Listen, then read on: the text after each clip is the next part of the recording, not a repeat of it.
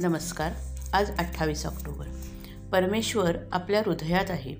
सरकारी नोकर वरिष्ठाच्या हुकुमाप्रमाणे चालत असल्यामुळे त्याच्यावर वैयक्तिक जबाबदारी कसलीही येत नाही आणि कर्तेपणाही त्याला शिवत नाही. त्याप्रमाणे गुरुवर श्रद्धा ठेवून त्याच्या आज्ञेत राहावे. लाभ हानी देव जाणे. जबाबदारी गुरुवर आणि तोच हे साधन करवीत असल्याने कर्तेपणाही त्याच्यावरच असणार. त्याच्याही पुढे म्हणजे जे जे काही हातून घडते ते ते सर्व त्याच्याच इच्छेने आणि सत्तेने घडते अशी दृढ भावना असली म्हणजे करते पण सोडून अजिबात मोकळे होता येते.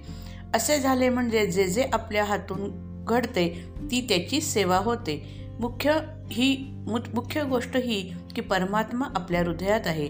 आपण त्याच्यात आहोत आपण तोच आहो ही अशी दृढ भावना पाहिजे. याच्यामधली पायरी म्हणजे परमात्म्याच्या नजरेखाली तो पाहत असताना आपण सर्व कर्मे करीत आहोत अशी जाणीव असणे आवश्यक आहे. यामुळे अभिमान सर्वस्वी जरी न गळला तरी आपल्या हातून वाईट कृत्ये तरी घडायची नाहीत. क्षेत्राला क्षेत्रत्व आपण आपल्या भावनेने जर दिले नाही तर तिथे पाणी आणि दगडच आहेत.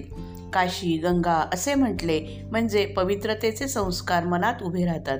पण तिथल्या राहणाऱ्या पुष्कळ लोकांचा तसा भाव नसल्यामुळे ते वर्षा वर्षात स्नानही स्नानासही जात नाहीत. यावरून त्यांना ते क्षेत्र असे वाटतच नाही असे दिसते.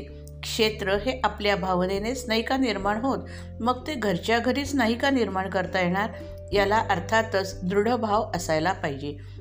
तितका तो दृढ होत नसेल तर क्षेत्रात जावे आणि आर्थिकदृष्ट्या तेही शक्य नसेल तर काशीस जावे नित्य वदावे म्हणजे काशीचे स्मरण तरी करावे. म्हणजे त्याने पवित्रतेचे संस्कार अद्भुत होऊन मन पवित्र होईल. देव सर्वत्र भरलेला आहे पण तो भावाने प्रकट केला पाहिजे. प्रल्हाद द्रौपदी यांना अगदी खात्री होती की देव आपला सहाय्यकारी आहे. तेव्हा देवाला प्रकट होणेच भाग पडले. सद्गुरू मला सहाय्य करतील अशी तुमची खात्री पाहिजे म्हणजे त्यांना सहाय्य करावेच लागते. याचा अनुभव घेणे हे तुमच्याच हातात नाही का? स्वार्थाने कर्म करणे याचे नाव प्रपंच आणि निस्वार्थपणाने करणे याचे नाव परमार्थ. जो आसक्तीमध्ये नाही तो निस्वार्थ समजावा.